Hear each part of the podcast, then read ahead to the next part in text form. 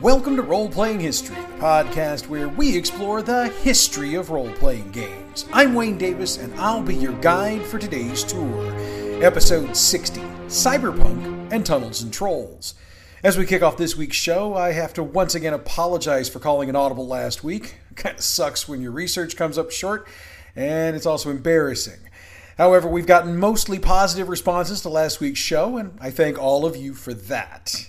Needless to say, I had to make sure I brought more than my A game this week, and I hope it shows. I don't want to say I think it shows because I don't want to be that guy that breaks my arm patting myself on the back. All right, so before this gets any weirder than it already is, let's crank up the tour bus and get to it. Cyberpunk, which was designed by Mike Pondsmith and released by R. Talsorian Games, was first released in 1988. Pondsmith has stated numerous times over the years that he created cyberpunk in an attempt to mirror the various cyberpunk sci fi novels that came out during the 1980s. Specifically, he named Hardwired, which was written by Walter Jon Williams. He also lists the films Blade Runner and Streets of Fire, as well as the anime Bubblegum Crisis, as inspiration for the game. In several of the sources I tapped for this show, it's been reported that there are a number of fans of the game that believe the novel Neuromancer by William Gibson was an influence. However, Pondsmith has stated that he didn't read that particular book until after Cyberpunk had been created and released. It should also be noted that Hardwired was such an influence on this game that Walter Jon Williams acted as a playtester. To date, there have been four editions of the game, and as we do on this show, we're going to take a look at each of them. The first edition was, as I mentioned, released in 1988. It was released as a boxed set, which was a common theme for tabletop role playing games at the time. And if you don't believe me, ask other old school gamers how many box sets they dropped big cash on during the 80s and early 90s. Trust me, if I had all that cash back, who am I kidding? If I hadn't bought all the box sets, I've just blown the cash on dice or books or anyway. The box set came with three books a 44 page handbook, a 38 page source book, and a 20 page combat book. It also had four pages of various game aids and two 10 sided dice, as D10s were the dice used in this version of the game. Four source books were published for Cyberpunk in 1989 Rocker Boy, which was a source book for that class, Solo of Fortune, which was a source book for the solo class, Hardwired, which, as you might have guessed, was a source book based on the novel that inspired the game, which, if you think about it, is pretty damn meta. And Near Orbit, which is a space supplement. And I think that pretty much explains what that was all about. Needless to say, the core boxed set and the supplements sold quite well and inspired a second edition of the game. But before we get to that, I have a couple more notes on first edition. As time wore on, the first edition of Cyberpunk got a new name and was referred to as Cyberpunk 2013. The reasoning for that will become more clear in just a few minutes. And let's take a couple of looks at reviews for first edition. Stewart Wieck reviewed it for White Wolf number 14. He gave it an overall rating of 3 and said that, quote, Cyberpunk is a fine game set in an environment which is very conducive to role playing, end quote. Paul Mason reviewed the game for the May 1989 edition of Games International. He noted that the rules were disorganized and lacked an index. He also claimed to have found numerous typos and stated that it was, quote, a sign of rushed production, end quote. However, he did say the concept of the game was, quote, quite appealing, end quote. That being said, he believed that the combat system was too constricted by data tables to be overly descriptive. His overall rating was 3 out of 5, and he concluded his review by stating, quote, All in all, Cyberpunk does the job. If you want to run a game in this genre and you want a single source of rules and background, then this game will be adequate to the task. It doesn't contain any ideas radically new to role gaming, however, and so won't be much use to anyone else except inveterate collectors. End quote. Ouch. Well, obviously, not all gamers agreed with Mason's statement, since, as I mentioned a moment ago, the game sold quite well. The second edition of Cyberpunk, released in 1990. Again, credited to Mike Pondsmith and released by R. Talsorian Games, this version of Cyberpunk got the name Cyberpunk 2020. See, I told you the reason for the renaming of the original version would get clearer. Just like first edition, second edition was a box set. This time, though, it had a 222 page book and a 24 page reference guide, and it was also an adventure book, and those were all in the box. There were a number of adjustments made from first edition to second edition. The combat rules were updated, net running was updated, character creation was streamlined and improved.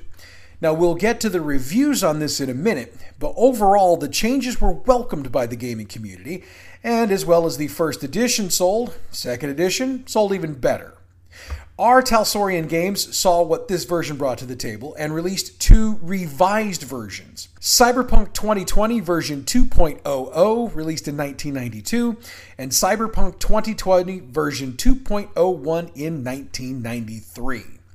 The revised editions added errata from the previous versions and cleaned up issues that had been noticed as the game was played more and more.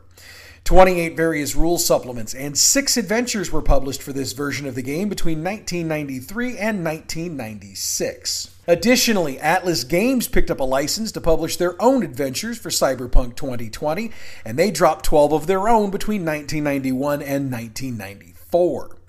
This system was so popular that DreamPod 9 released Night's Edge in 1992. The entire idea of Night's Edge was to take the setting of Cyberpunk 2020 and add a horror theme to it, which of course included werewolves and vampires. Ten supplements and adventures were released for Night's Edge between 1992 and 1995. There was another alternate version of the game released to the gaming public. Cyber Generation was published in 1993. This version revolved around teenagers with superhuman skills and powers gained from a nanotech virus epidemic. Cyber Generation had two versions. The first one required Cyberpunk 2020 in order to play, but the second version was a standalone. Cyberpunk 2020 got the novel treatment as well, with two books released, one in 1995 and the other in 1996. Wizards of the Coast got into the Cyberpunk game in 1996, licensing the rights to the game for a collectible card game. Titled Netrunner, the card game was designed by Richard Garfield.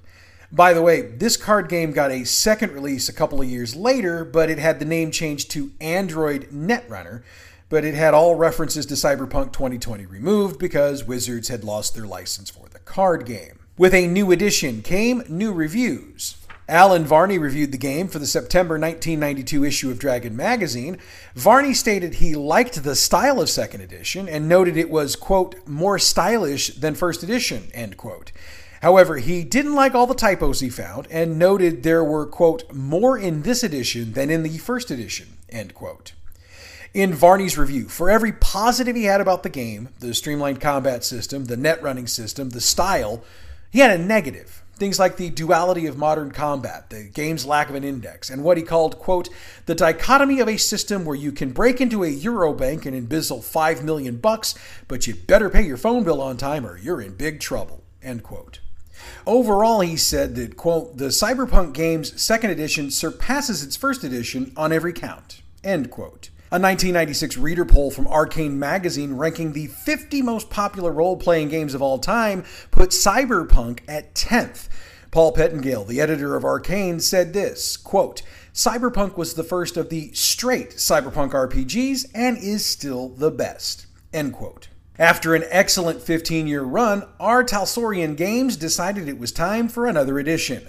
Cyberpunk version 3.0 was released in 2005. Set in the 2030s, it brought cyberpunk into the aftermath of the Fourth Corporate War. The global net has been corrupted and is basically unusable. To make things worse, most hard copy data has also been corrupted, so all of human history is in doubt. This edition brought six new subcultures to the game, one of which are the Edge Runners, which are the successor to the Cyberpunks of the previous two editions. Also, for version 3.0 was a change in game systems. Rather than the interlock system, which had been used in Cyberpunk 2020, version 3.0 uses the Fusion system. Two source books were published for this version between 2007 and 2008. Needless to say, version 3.0 did not go over well with the gaming public. It started with the criticism of the setting itself. Numerous gamers were pissed that so many of the things that made cyberpunk cyberpunk had just been removed with the crashing of the net. Further, the artwork inside the sourcebook itself took a major hit from players. I'm not even going to include any of the reviews of this version of the game, trust me. Let's just say that if reviews of previous editions were mixed at worst, Mixed reviews for version 3.0 would have been a positive for this version, and they didn't get very much of anything I'd call positive. Reviewers across the board trashed the game, leaning into many of the same complaints the players had. So, R. Talsorian Games quietly let the system kind of just simmer for a bit. But they didn't let the license sit. Instead of tabletop role playing games, they licensed the product for another collectible card game, as well as a video game. In 2003, Social Games licensed the title for a collectible card game. Titled Cyberpunk CCG, it was designed by Peter Wax. It had okay sales, but not enough to keep the line alive for an extended period of time. In 2007, Mayhem Studios released Cyberpunk Arasaka's Plot for the J2Me platform. I don't even know if I got that right or not, but I got close. It was a 2D platformer and it did okay business. Let's be honest though, when the fans of a tabletop role playing game want their game back, they tend to find ways to get their game back. Based on sales from PDFs online, R. Talsorian decided at some point that another version of Cyberpunk was called for. The first thing they decided when working up a new version of the game is that it would be better for all involved to basically just put version 3.0 in its own timeline. They just kind of decided they wanted to act like version 3.0 didn't happen, and they set 4th edition in whatever position they wanted to. So Cyberpunk Red was developed as the 4th edition of the line. In the interests of prepping the gaming public for Cyberpunk Red, the Cyberpunk Red Jumpstart Kit was released at Gen Con in August of 2019. A simplified version of the rules, the Jumpstart Kit was, you guessed it, a boxed set. The idea behind releasing the Jumpstart Kit was to buy some time to get the full rules lined up better with the video game that was being released at the same time as the rules. We will discuss the video game in a moment. However, shortly after delaying the release, the entire world got shut down thanks to the COVID 19 pandemic, which wound up putting the release off just that much longer. The Cyberpunk Red Core rulebook was finally released in November of 2020. This version is set after the Fourth Corporate War. However, since version 3.0 has been sort of erased from the timeline, all of the elements that make Cyberpunk the game players knew and loved are here. Thus far, sales of the game have been good, and there are plans for further rules, supplements, and adventures to be released in the coming months. If you're interested in checking out Cyberpunk Red, it's available at your friendly local neighborhood game shop. And I know this because I saw copies of it at my favorite game shop just a week or so ago when I was purchasing something else that I'm going to drop on my group at a later date. You can also check out the R. Talsorian Games website at rtalsoriangames.com. The video game that ties into Cyberpunk Red is called Cyberpunk 2077 and was released simultaneously with Cyberpunk Red in November of 2020.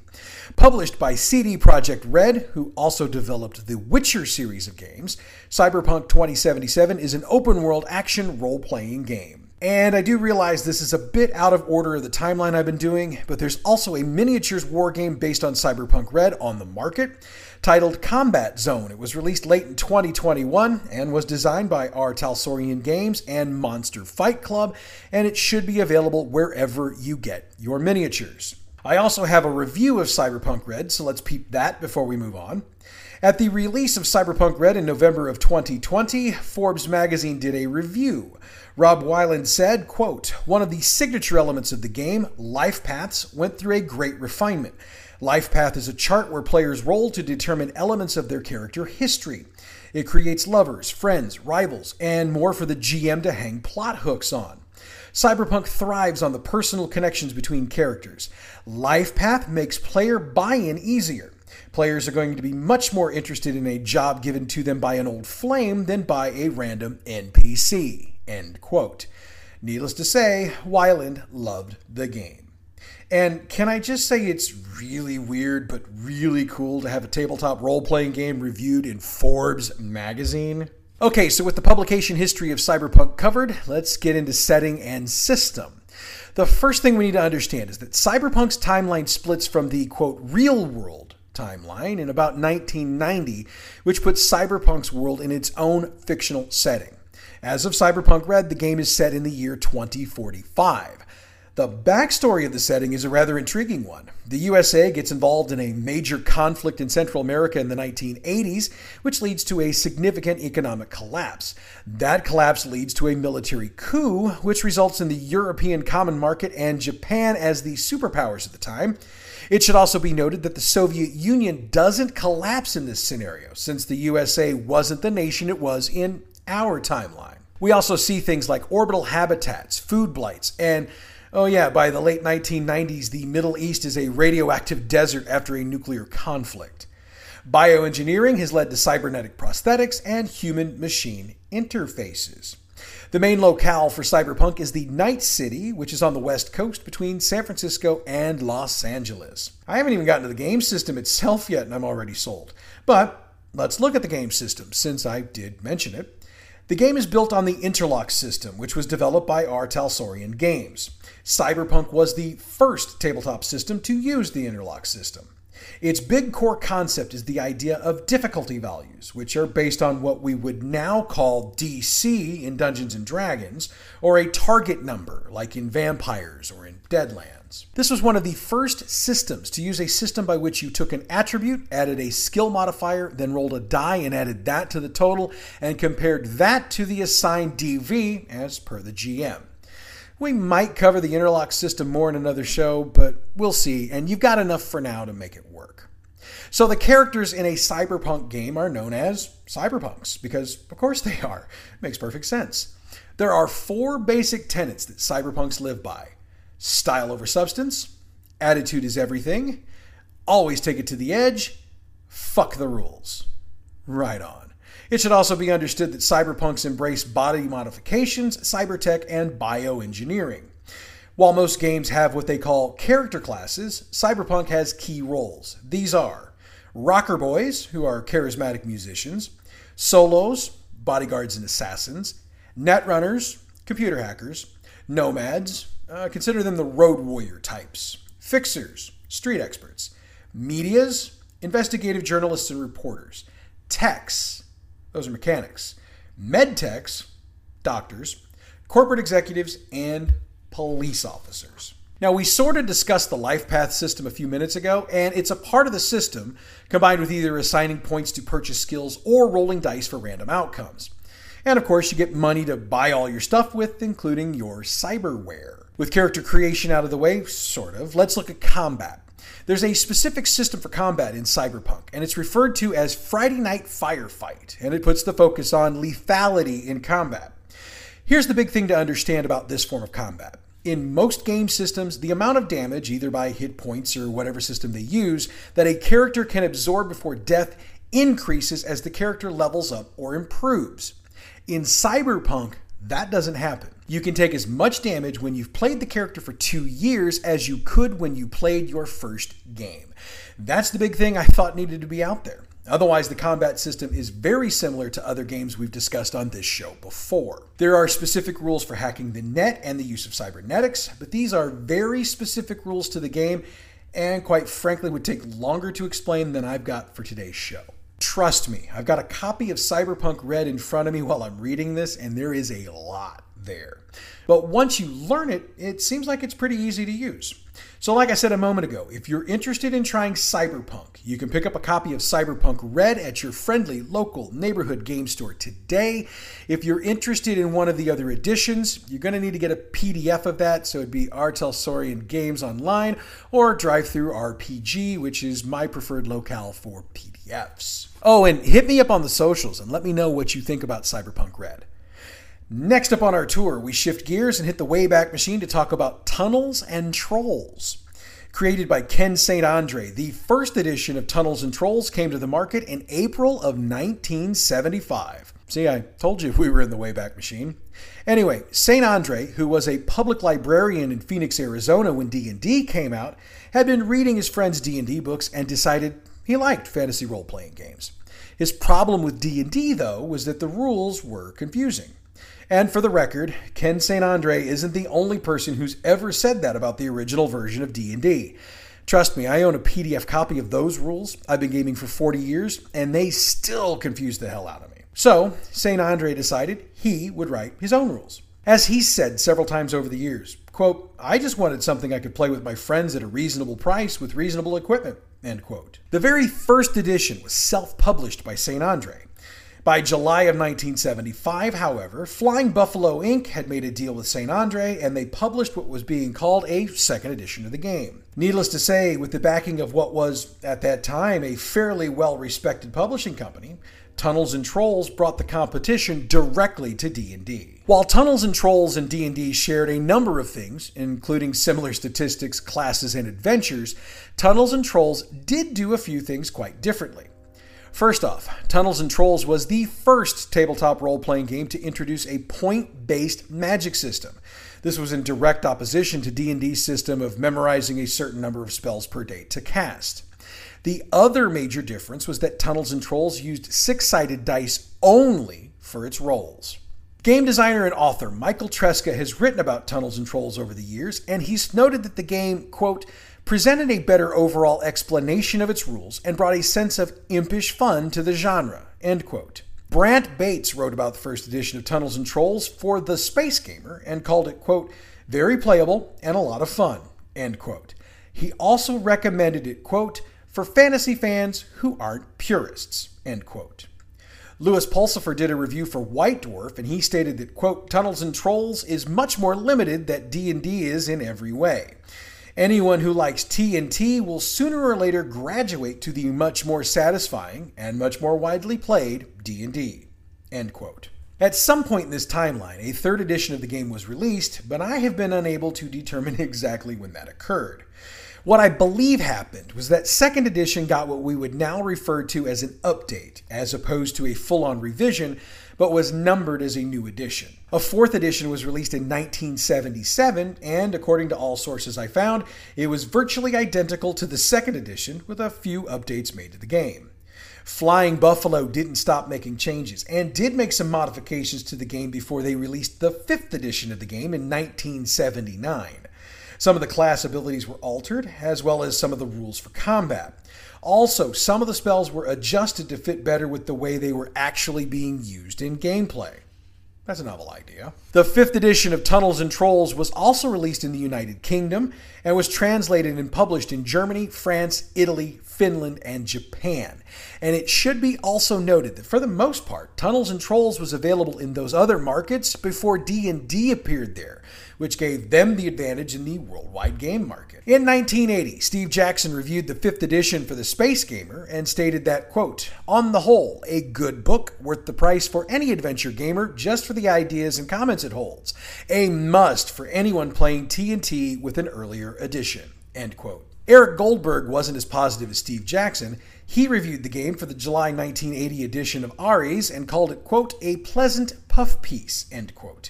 He did admit, though, that, quote, since first edition, the production values have increased from amateur status to a nearly professional standard, end quote. He wouldn't recommend it either, stating that, quote, the game will be passed over by all but the completist. There are better buys on the market now, end quote. Since I can't end the reviews from this period of time with that, here's one from Ken Rolston who reviewed it for Different Worlds. Quote, TNT is a system which I believe compares favorably with the other FRP systems available, and one which I believe is worth your attention.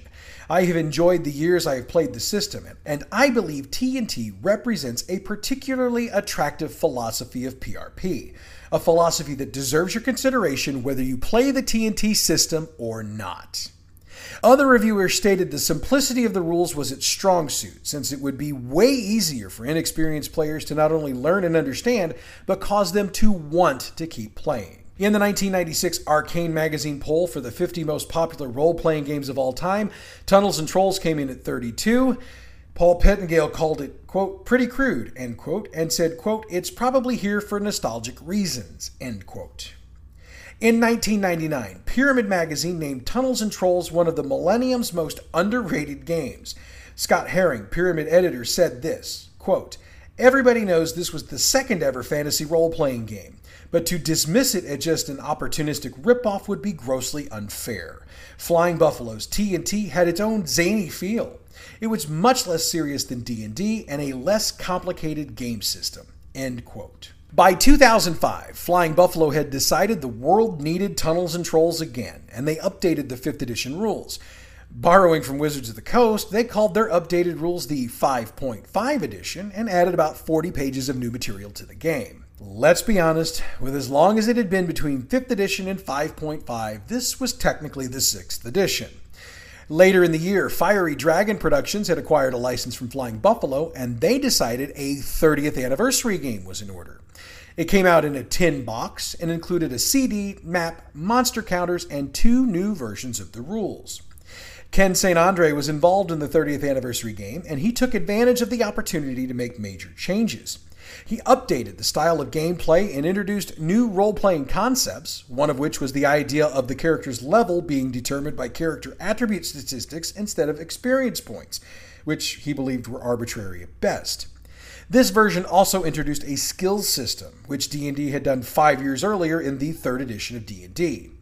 For the record, many players and Flying Buffalo themselves refer to the 30th anniversary edition of the rules as the 7th edition. Fiery Dragon updated the rules from the 30th anniversary edition in 2008, and they called this version 7.5, as, in their words, they, quote, just updated and clarified some rules. It's not a huge change, end quote. In 2012, the 8th edition of Tunnels and Trolls was released, but there is a caveat to this. Grimtooth released this version under license, and the 8th edition was only released in France, translated, of course. However, Ken St. Andre provided clarification to the rules, which combined aspects of the 7th edition and 5.5. In the rest of the world, where they didn't get the 8th edition, there were a number of solo adventures and regular adventures released through Lulu.com. However, Flying Buffalo wasn't done with the product just yet. Rick Loomis, the head of Flying Buffalo, reported that he'd been, quote, so impressed, end quote, with the French 8th edition, he wanted a new edition of the game for release in the US market and the rest of the world. Deluxe Tunnels and Trolls, which was written again by Ken St. Andre, was released in August of 2015. Reviewers are mixed on this version of the game, much like they have been on the game from the very beginning. The deluxe edition is, for now, the last edition of the game that's come out. However, it is still in print. Your chances of finding it in your friendly local neighborhood game shop are probably slim. However, they might be able to order it for you if you ask. It is available online from a number of sources if you're so inclined. Now, I mentioned something about solo adventures a moment ago. That's one of the trademarks of Flying Buffalo, who made their name in the gaming business initially as a play by mail company. Over the years, 35 solo adventures have been published for the various editions of the game, as well as a number of group adventures. There were also some additional reference books published by Flying Buffalo and the various companies who had the license over the years. There have also been two spin offs of the game published. Monsters Monsters was technically a subset of TNT rules, where the point was to play the monsters in the game. It's compatible with 5th edition and was last published in 1979 by Metagaming, though Flying Buffalo currently holds the rights and occasionally prints new copies to sell. Mercenaries, Spies, and Private Eyes is also a variant system, written by Michael A. Stackpole and published by Flying Buffalo in 1983. Sleuth Publications Limited got the rights to this variant and released it in 1986. This version added the skill system before TNT did, includes stats for modern weapons, and changed the timescale of combat rounds. Let's cover one more line of products before we break down the game itself. There have been multiple video games based on Tunnels and Trolls released over the years. In the 1980s, ColecoVision was supposed to have a game. It was announced but never released. My guess would be because ColecoVision died a horrible death as a game system, but I could be wrong. In 1990, New World Computing published Crusaders of Khazan, which basically took some of the most popular solo adventures and adapted them for the computer game. This game was included in that 30th anniversary game 10 I mentioned earlier. In 2008, James Jacobs released an Amiga and Windows adaptation of the game. And in 2017, Meta Arcade published a game, Tunnels and Trolls Adventures, for iOS and Android. It's an adaptation of the system that features 20 classic quests.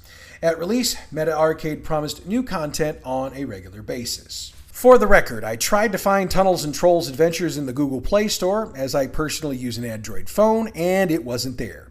If you can find it, hit me up and let me know. I'll load it onto my phone, play it, and review it for the YouTube channel. So before we break down the system itself, let's look at the setting.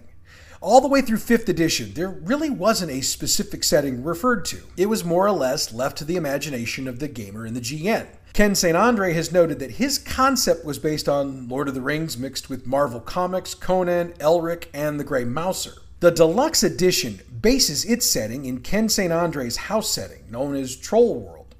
Early players Jim Peters and Liz Danforth, who also contributed to the books over the years, also provided setting material for the deluxe edition.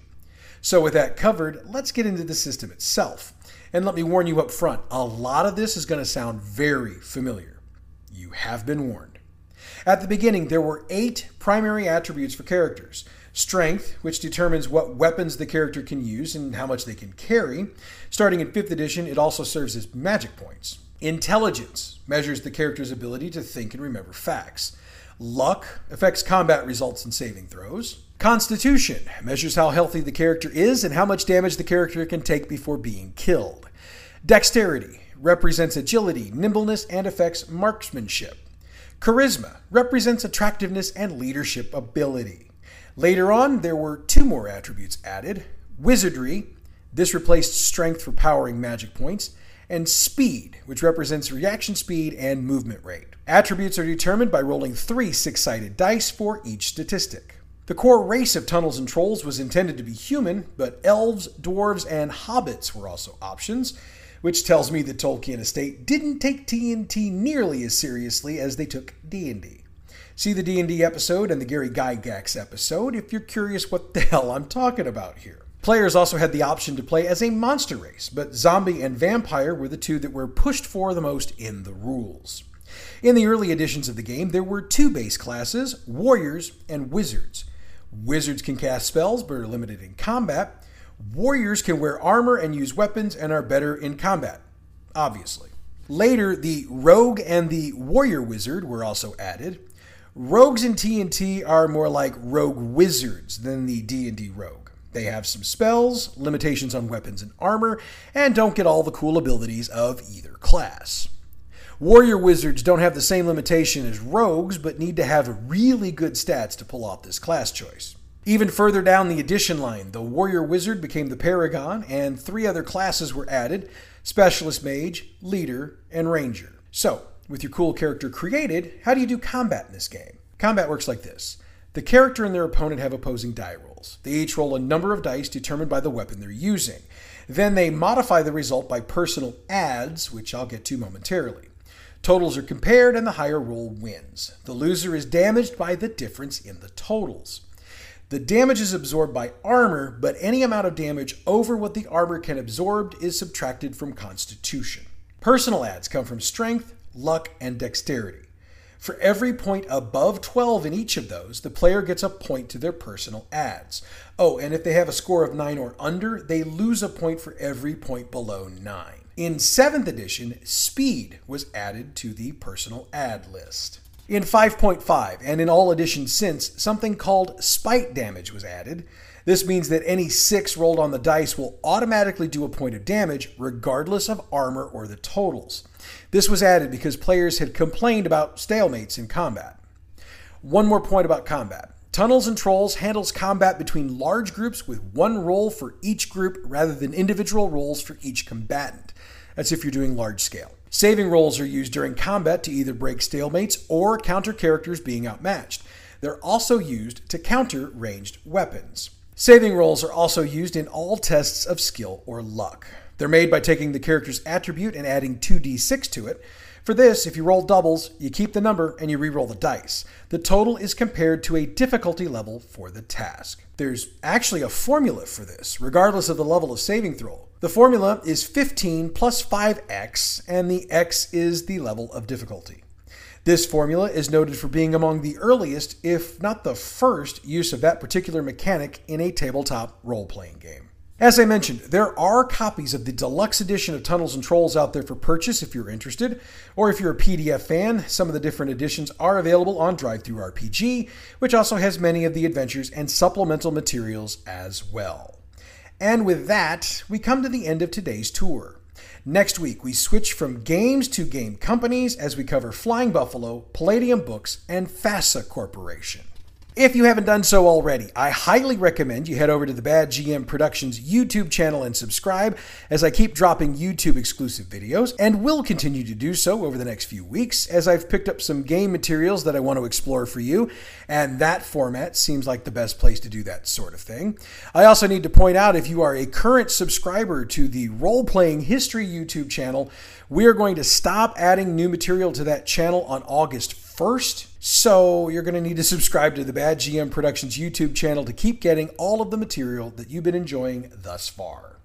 I would also be exceptionally grateful if you'd check out our other podcast, Bad GM's Campaign Build Along. We're building a Deadlands campaign, and I'm also providing some of the inside dirt on my home campaign, which is running the stuff we create on the show. Pretty much. Bad GM's Campaign Build Along is available wherever you find your podcasts. The music we use for this show comes from Pixabay.com. Check them out for license free, royalty free music for your next project. Role Playing History is a production of Bad GM Productions. Follow us on Facebook at facebook.com forward slash Bad GM Productions, Twitter at Bad GMP, YouTube Bad GM Productions, and you can email us at badgmproductions at gmail.com. Next week, it's Flying Buffalo, Palladium Books, and FASA Corporation. Oh, and for the record, I'm going to be getting into the details of a court case for one of the few times in the history of this show. That should get interesting. But that's next week. Until then, I'm Wayne Davis and your role playing history.